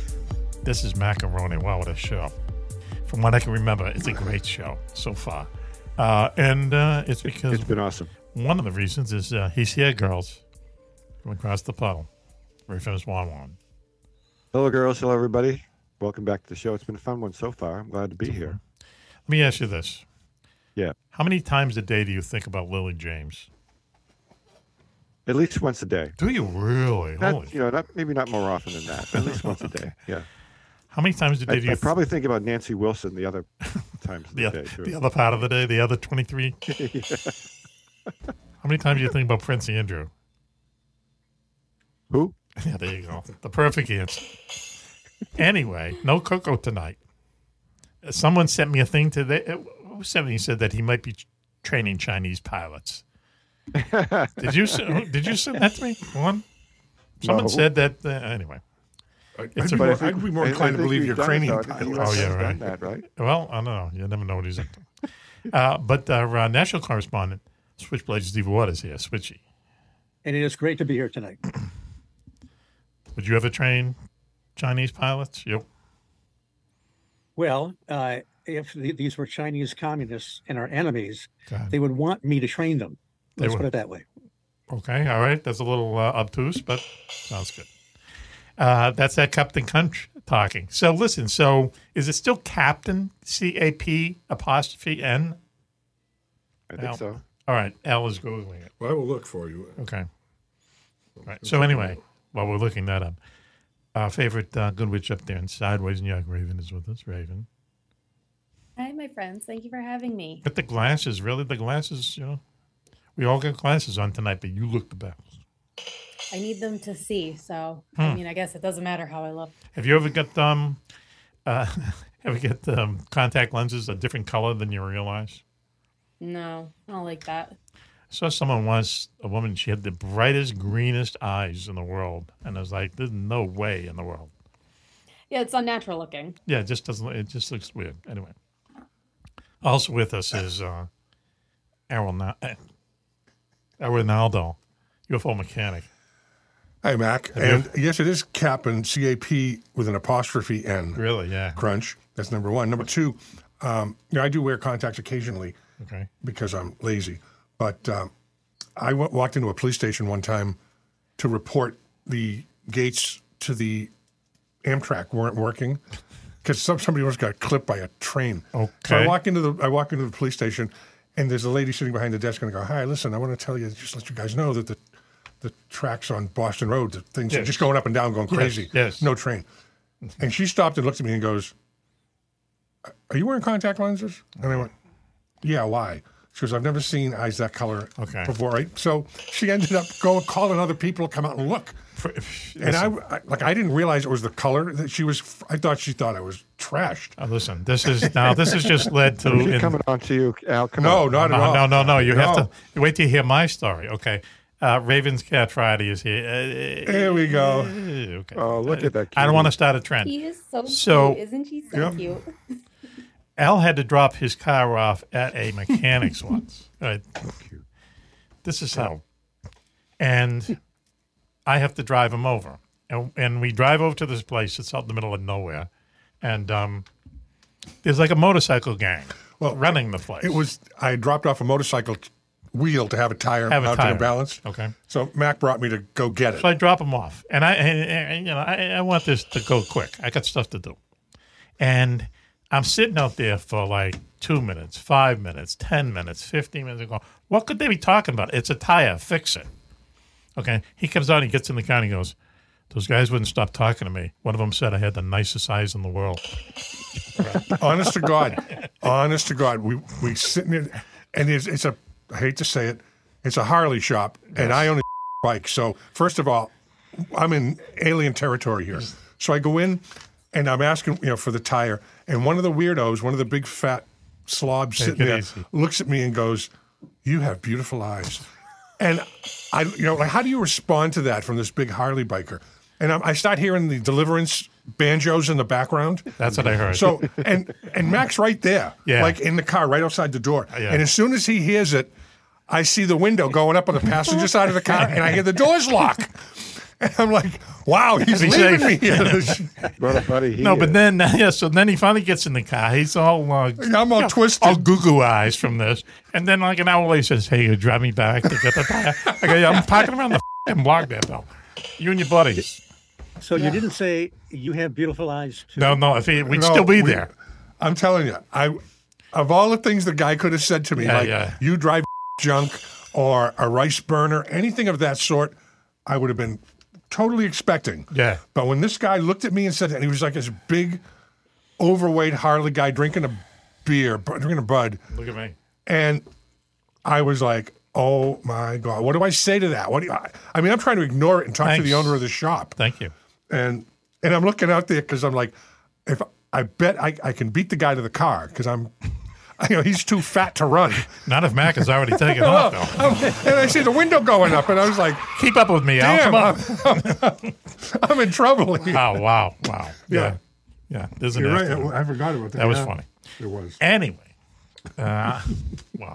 If that stays in, it'll be a miracle. Switchy has a report. I've introduced everyone, right?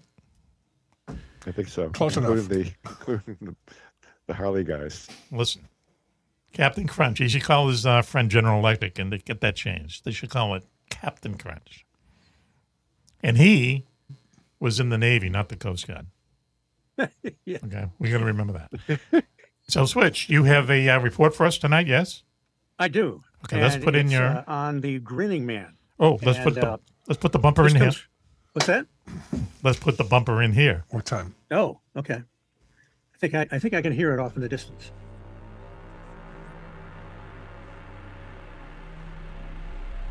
And now it's time for another story from the Lost Annals of the Paranormal.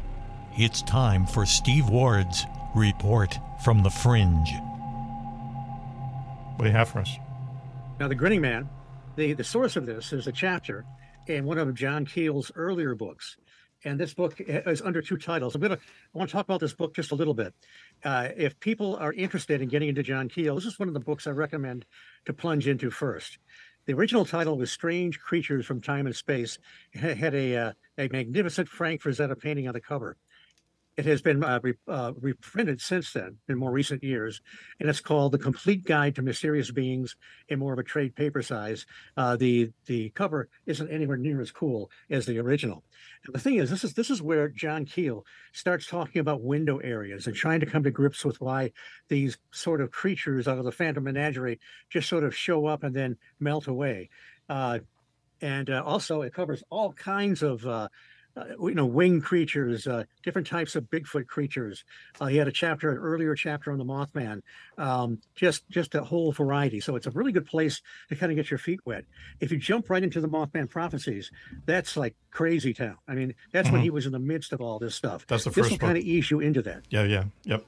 That's the first book I read was the Mothman Prophecies. I was like, boom, oh, here we go.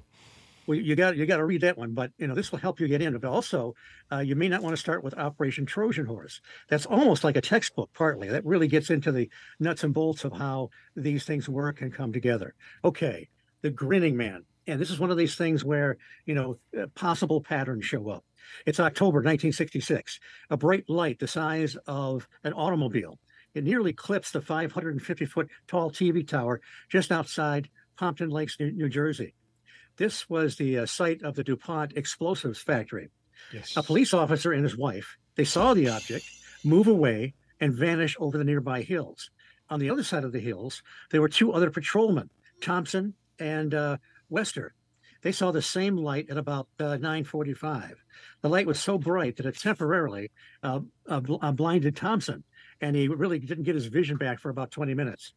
Now, it's impossible to say whether this particular incident is connected to this next one, but it occurred about the same time period, about 40 miles away, north of Wanacue in Elizabeth, New Jersey. On the same night, October 11th, at about the same time, the UFO encounter. Now, Elizabeth, New Jersey also had a wave of UFO sightings in the past week. Two young boys, James Yachitis and Martin Moldau. Okay, there you go. We'll just call them James and Martin. How's that? They were on their way home on 4th Street when their path took them to the edge of the New Jersey Turnpike. Now, this is a spot where, there's a big fence there. You can't really get up to the Turnpike. It's just, it's elevated at this point and with a very steep incline.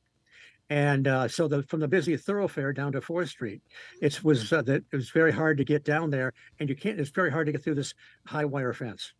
So one of the boys said they saw the strangest man they'd ever seen in their life. And it was under the bright street lights. This was not in the shadows. And James saw him first, and he was behind the tall fence. They couldn't figure out how he would have gotten there. He said he was the biggest man he'd ever seen. And so he nudged his buddy. His buddy turned around, and he said he just looked at us. And then he said he grinned a big old grin. Now, this guy is over 6 feet tall. And a few days later, John Keel and James Mosley of Saucer News and Chuck McCann, who had his own TV show in the New York area, They arrived to question these boys, and they separated them, spent some time talking to them, and they got more details of the incident. And Mack McCann was about 6'2", and the boy said this thing was taller than him and much broader, and he was wearing some kind of green garment that shimmered and reflected the streetlights. He wore a wide black belt around his waist.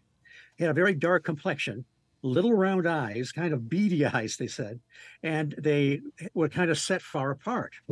Now, they didn't really notice any other details like ears or nose. They didn't really see his hands or his feet. He was standing in kind of a tall grass on the other side of the fence. Now, there were incidents of violence in that area, so they didn't linger. They just got the hell out of there as quickly as they could, away from the creepy grinning man. So Keel and the other guys and Mosley and so forth wondered, well, how the heck could this guy easily get behind this fence? If he was a truck driver that broke down, how did he even get down this steep embankment to this area? It just didn't really make sense. And the boy said that this entity, this whatever it was, seemed to be staring at a particular house. And that seemed to be what it had fixated on. Now, the grinning man theme continues in other encounters. And there are some similarities and some deviations. So, of course, John Keel mentions Indrid Cold. Now, we've talked about Indrid Cold many times. This character allegedly showed up about November 2nd. This is November 66. This is just a couple of weeks before the first wave of Mothman sightings took place in Point Pleasant, West Virginia, and the Ohio Valley. And this was Woodrow Derenberger was a appliance salesman, and he was driving south on Route 77, claimed he saw this elongated spaceship sort of shaped like an old-fashioned kerosene chimney lamp, and it kind of nudged him over. It landed by his truck. This guy stepped out, and he had this dark complexion, wearing some kind of a shimmering-like garment. Now, he looked a little more like some of the... some of the Men in Black, out of Men in Black Lord. He had a dark complexion and so forth. He didn't really have the beady eyes and the wide-set eyes of this other character, but he had this wide grin on his face, and he carried on this pointless conversation with Woodrow Derenberger, talking about how he came from a country much less powerful than us, and asked what the lights were in the distance, which, of course, was Parkersburg. So in so many of these encounters, we have the mind-numbingly boring conversation that really doesn't advance anything. There were a couple other incidents. Of course, Derenberger claimed he had more contacts with Mr. Cold, but there was something that happened just before this. Two men were traveling down the same highway, 77. They reported a very similar incident. And this is before Derenberger went public and was interviewed by the police on television. And... actually, I don't think he was interviewed. He was interviewed by the police, but then he was interviewed separately on television, and it made headlines in the area. But these other two guys, they didn't claim that this gentleman called himself Indrid Cold. It was the same kind of thing. They had a kind of a pointless conversation. This guy had a grin on his face, and the conversation ended, and they took off. At first, they were going to come forward. And then again, this is before Derenberger came up. And they said that we're decided not to do it. We just don't want to come forward with this. It was just too weird. He actually went to Mary Heyer, John Keel's friend and colleague, first, and he said, that scientist fella said that we should just forget about it. And John Keel said, "Scientist fella? What scientist fella?" And he said, "Well, he seemed to know what he was talking about." And he said, "Well, how did he find out about your sighting?" And he said, "Damned if I know," because the only people he had told were Mary Heyer and John Keel. And then a few months later, there was another woman across the river in Gallupolis on a farm. She was a nurse. She was coming out of where she worked in the parking lot late one night. She sees another one of these craft that come down, and two men step out, very similar to Indrid and the other one. And she's frozen in place. She can't move. And they talk about another conversation with this poor lady, and it doesn't really make a whole lot of sense. I mean, if we're dealing with entities from other worlds, boy, these guys are dumber and duller. What's the reason that they're so kind of dumb? We don't know. I mean, we don't know what we're really dealing with here. Keel thought that some of these might be not hallucinations, but illusory. It may not be real physical incidents. However, the next day, this poor lady's walking in downtown Gallupolis, and she sees these two guys in street clothes, and one of them nods to her like, oh, yeah, remember when we were talking to you the other night? This poor lady freaked out. She was also having bizarre stuff. She was having cattle mutilations on her farm. They were seeing these big boxcar-like craft flying over her farm, typical haunting phenomena, very bizarre. And then it just goes on. I mean, during the Lilly family on Camp Conley Road, Camp Conley was kind of the southern border of the infamous TNT area where the Mothman was seen initially and many times. And the young lady, Linda was the young girl. One of Keel's standard questions was, have you ever had a dream that somebody was in the house with you? And they looked at her daughter. She did. She had a dream where she saw this apparition. She was sure it wasn't a dream of this man in a dark suit with a wide grin on his face, in kind of an apparition that appeared and then disappeared. And in this particular case, this man also seemed to be wearing a checkered shirt. This is another bizarre pattern that shows up in so many of these cases, the man with a checkered shirt. Sounds like Running Man. One has a checkered shirt. These seem to have some similar themes behind them.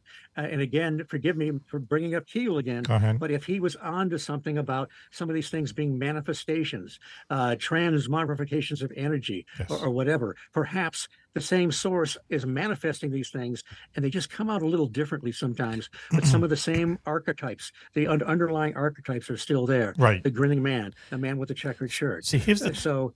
Go ahead. No, I was just going to say, like, to me, what this, my first thought was that there was some TV shows, not on anymore, and wasn't really that good, but it's about an alien that lands here, and he has to kind of adapt to, to being a human, let's say.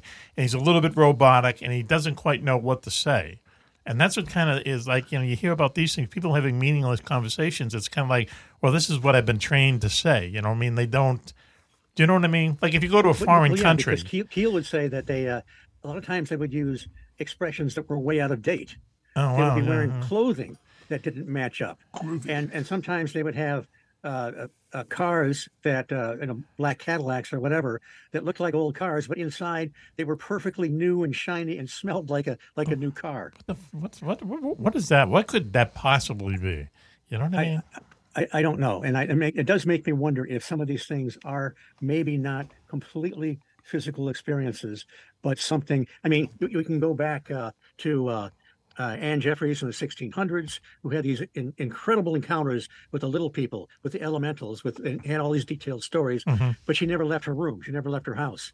Well, then there was the woman, Helene, in the book, From India to the Planet Mars. There was a psychiatrist had this woman put her under hypnosis, where she talked about this past life on Mars, and she had all these detailed experiences, but I don't think she was ever actually on the planet Mars. How do we know that these people just aren't, as the kids say, nuts?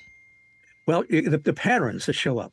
The checkered shirt, the grinning man, the same type of bedroom apparitions, the way these, in quotes, men in black look like sometimes, even the poor old Joe Symington, when he got those pancakes from outer space, in return for some water, he said, yeah, they look like kind of like swarthy Italians. Oh, wow, okay. Wow. Yeah. Sorry, Al.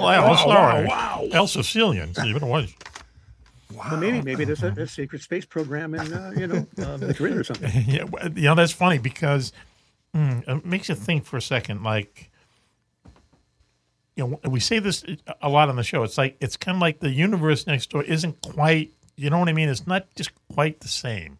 The fact is that if someone sees a grinning man here and someone sees him, 100 miles away, and they don't have no contact with each other, you got something going there. And That's the truth of Men in Black, too. People see Men in Black, and they always describe them in a certain way, and these people don't necessarily have ever heard of Men in Black before. So something is going on. Whatever people see, they're seeing the same things. That's the weird thing about it, right? And it does seem to be something beyond mere nuts and bolts and flesh and blood. There's a real high strangeness aspect that suggests we may not be dealing with aliens from Alpha Centauri.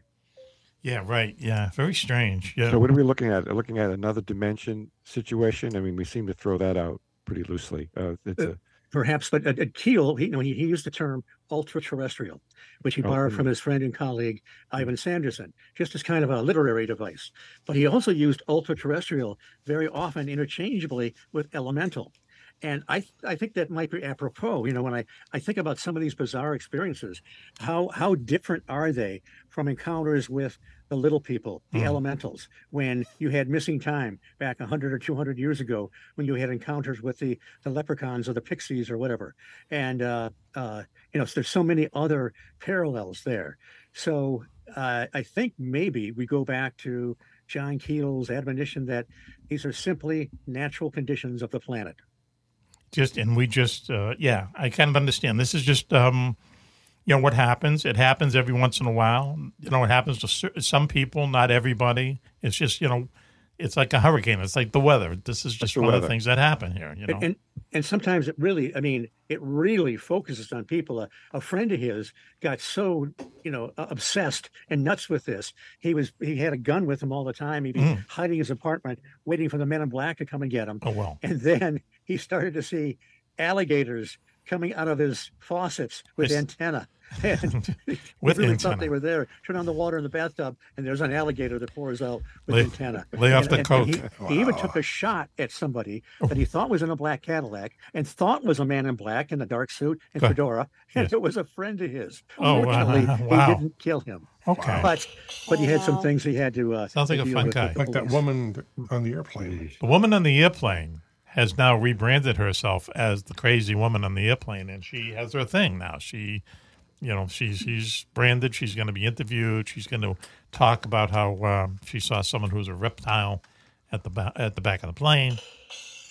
She's turned it into. She's turned lemonade, lemons into lemonade. They were looking for her. I guess they found her or she came forward. Some attorney, some agent or something found her. She's saying, that thing was in the back of the plane and its eyes blinked sideways, not up and down. Yep. And she said, that's not human. And I'm getting off this plane right now. And you people can stay here and die with it. Imagine this. I'm getting off now. 40,000 feet above that. I was nowhere near that airplane, by the way. Me neither.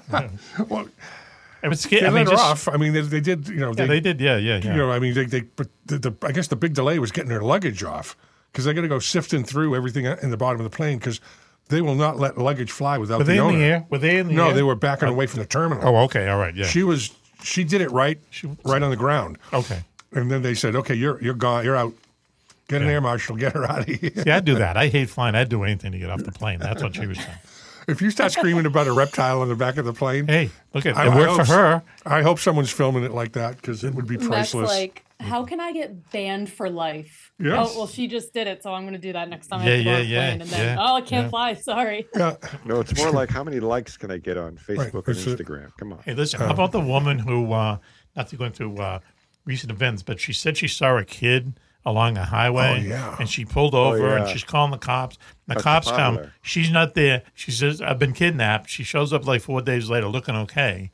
And then they search her computer and it looks, she's been searching for how do I, kidnap myself or, what's the best way to kidnap someone. But now while she was gone, her, people were looking for her and they gave publicity photos of her walking in Times Square. And she's near the Statue of Liberty. And now she's done the same thing. Like she's become this kind of minor celebrity and she's getting interviewed and she'll get a fine or something. And she said she was kidnapped by a truck driver and his wife. And his wife. And they forced her to undress and they did all kinds of things to her. There's the movie. And then she finally got away of her own free will, clothed this time, and walked back to her house. There you go. Okay. It writes itself. Come on.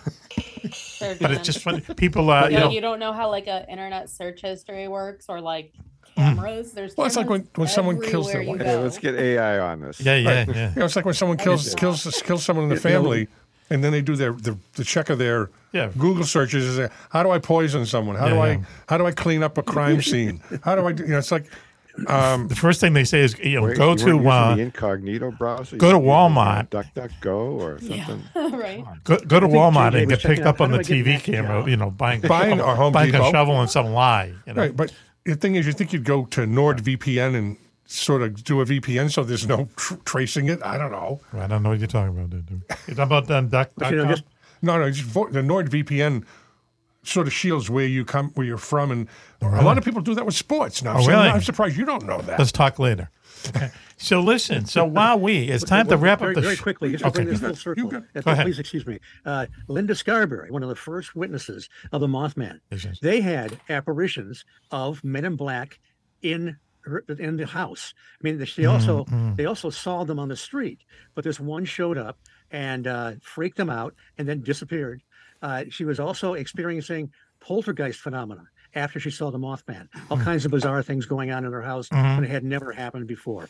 They were hearing strange beeping noises outside the house and strange phone calls with garbled voices and static. So something very strange was going on. I think the whole idea of someone in your house is a very, very scary thing. You know what I mean? Mm-hmm. I mean, as a kid, I used to have dreams about stuff like that. And I know that, that's what freaks people out. That someone's going to come into your house in the middle of the night. You hear them. You don't know what to do except shoot them, right? Yeah. But I think it doesn't interfere that a lot of people have.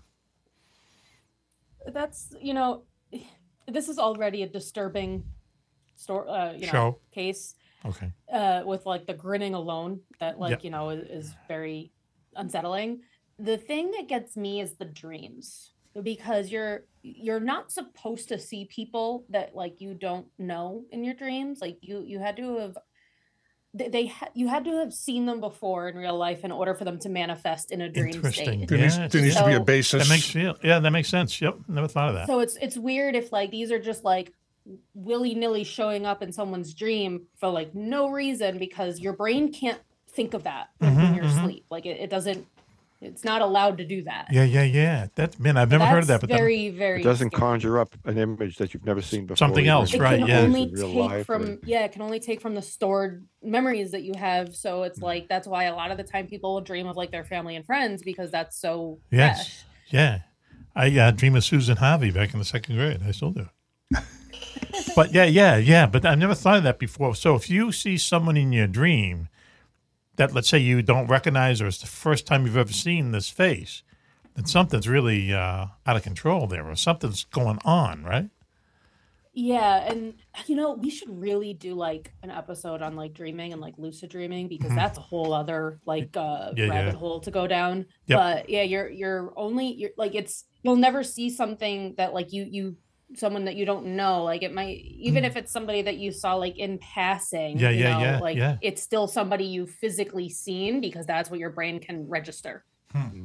Wow. So I don't know, we should do that. That's crazy. Yeah, I have dreams and I'll get up in the middle of the night to take a squiz or whatever, and then I'll just go back to sleep and they'll pick up the dream again. You can do that? Yeah. I can't do that. Once I wake up, it's gone. Yeah, I can never do that. See, I don't ever remember dreams. I wake up in the morning, I don't remember anything. I think I'm lucky because I don't remember. In color. What's this deal about you don't usually dream in color? I've dreamt in color. I've dreamt in color, too. Might not have been high def, but it might have been in color. Yeah. And if you, sometimes when I'm having a dream, someone will write something down, and I just try like crazy to see what it is, as if there's some secret they're going to give me in my dream, but I can never read it. You know what I mean? It's something. Right. Maybe it's a lottery number. Yeah, or something like that. And the talking horse from the future comes in and f***s everything up. But if Keith Richards can dream about a riff that becomes a number one hit song, yeah, right. You got to be able to dream up some lottery numbers. But he does that all the time. Are you saying Mr. Ed talks to you? Who? You said the talking horse? What did you say? Talking horse from the future. Someone always says, we got to punch the script up. I'm just bringing a talking horse from the future. Well, Mr. Ed could come in and just... Mr. Ed. Oh, Wilbur. But Keith Richards does that all the time. Do you know what I mean? He's kind of dreaming about work in a way. I can see that. And I think that's why I dream the way I do. I think that you dream... If someone once said it's defragging your memory, it's like getting all the... That's a good term for it, yeah. And you have to do that, yeah. And you never have to... Good one. I've had dreams where it's, it's like a Netflix series. It's part one. Part really, two. Yeah. A-pot arc. Okay, good. It may not be as jointed. It may not pick up where you left off, but it's sort of overlaps. Yeah, yes. Same characters, maybe a different subplot or something. And something weird. It's like a... lately, I don't know, it's because of old age or what, but I've been dreaming about girls I knew in high school. Yeah, that's old age. That wow. Hey, listen, remember there was a guy that we used to have on. Do you remember that guy we used to have on early in the show? He was from New York. He was a futurist. He had a very kind of hip name. Anyway, he told us that this is a good 5 years ago, the Japanese were working on this thing where you would be able to wear this kind of headgear at night, and in the morning your dreams would be animated. You'd have a little cartoon of your dreams. Okay, so a movie about that? That's scary. Maybe there isn't something, yeah. But that's coming down the line. There was a movie about a guy who could come into your dreams. Yeah, Freddy. No, it wasn't like not a horror thing. Oh. He was more. He could come in and interact in your dreams, but like they did it with like the president or something because he was having these nightmares, and so they put this guy near him. So when he fell asleep, the guy could go in and enter the dream and kind of manipulate it so it wasn't such a big deal or a big problem. Wow, huh? I forget what it was called, but it was kind of interesting because these people had the ability, in theory, to... Enter your dreams and actually interact with you and change the outcome. I can see a business there. Forget virtual reality. Just sounds like a my book. Dreams, baby. Don't say that. So listen, why don't we do it? Embellish my dream. Why don't we wrap up the show? Oh, Switch already has the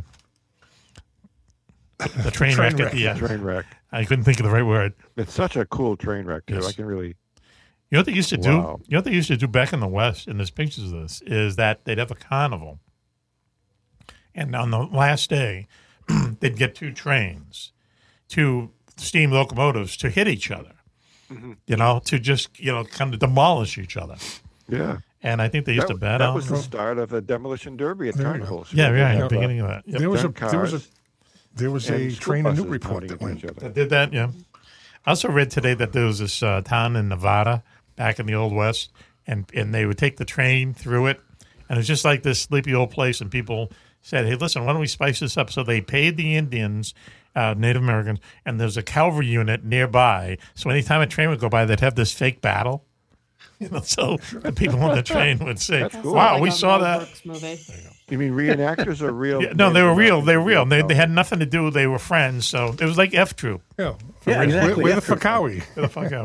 Why don't we do this? Why don't we say thank you to Greg Mastel for joining us tonight, educating us on AI a little bit. I think it's gonna be one of these things. It's gonna do great things, and then it's gonna be kind of out of control. What's this?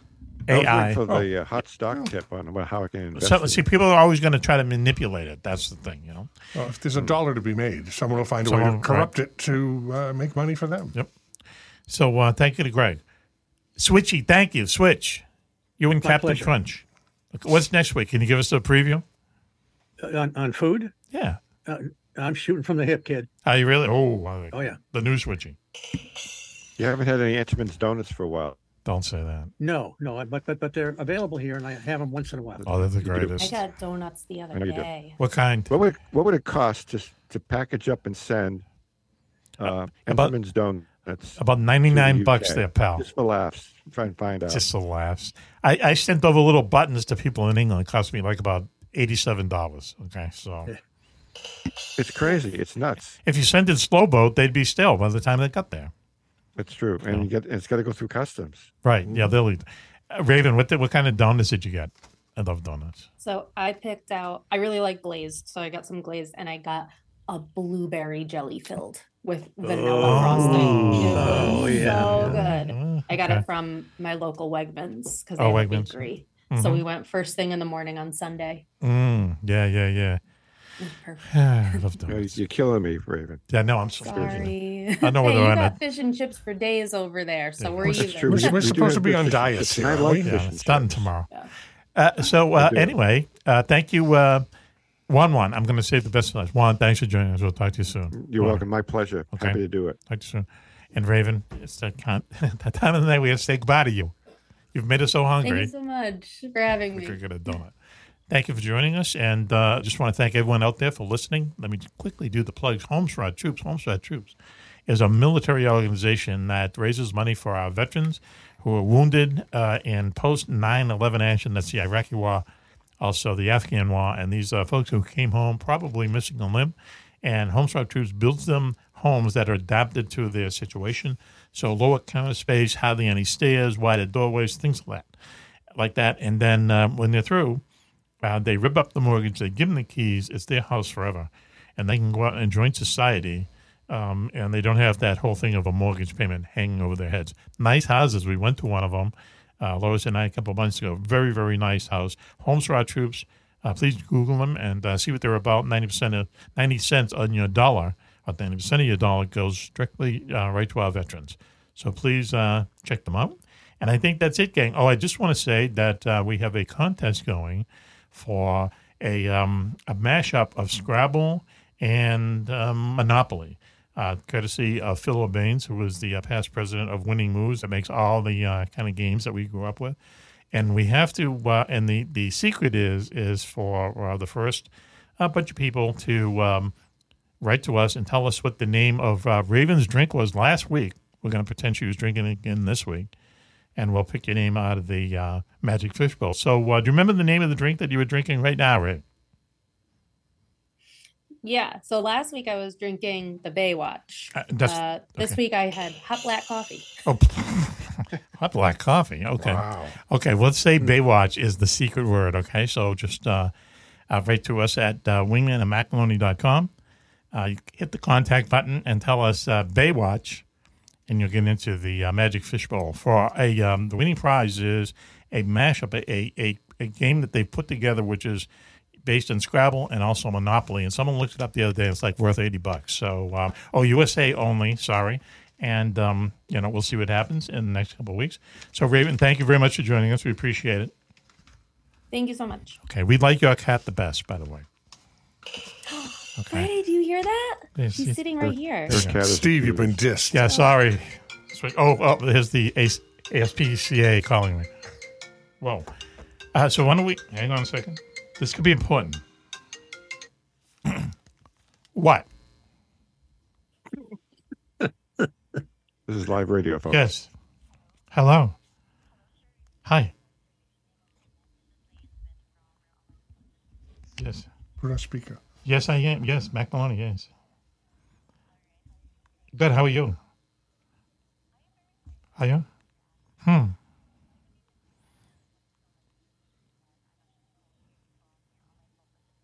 Yes, yes. Where are you? Where are you located? Really? Are you married? Probably. Are you married? Next room. Are you married? Yeah. How long have you been married for? Whoever's on the other line hung up. 5 years? Okay. I guess. Interesting. Okay. Go ahead, please. Go on, please.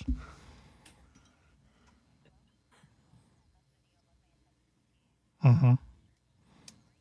His debit card got hacked. Yeah, I don't have to. Could you hang on for 1 second? I'll be right back, okay? Thank you. Put it on speakerphone. No, I can barely understand her. You can't record somebody without their permission.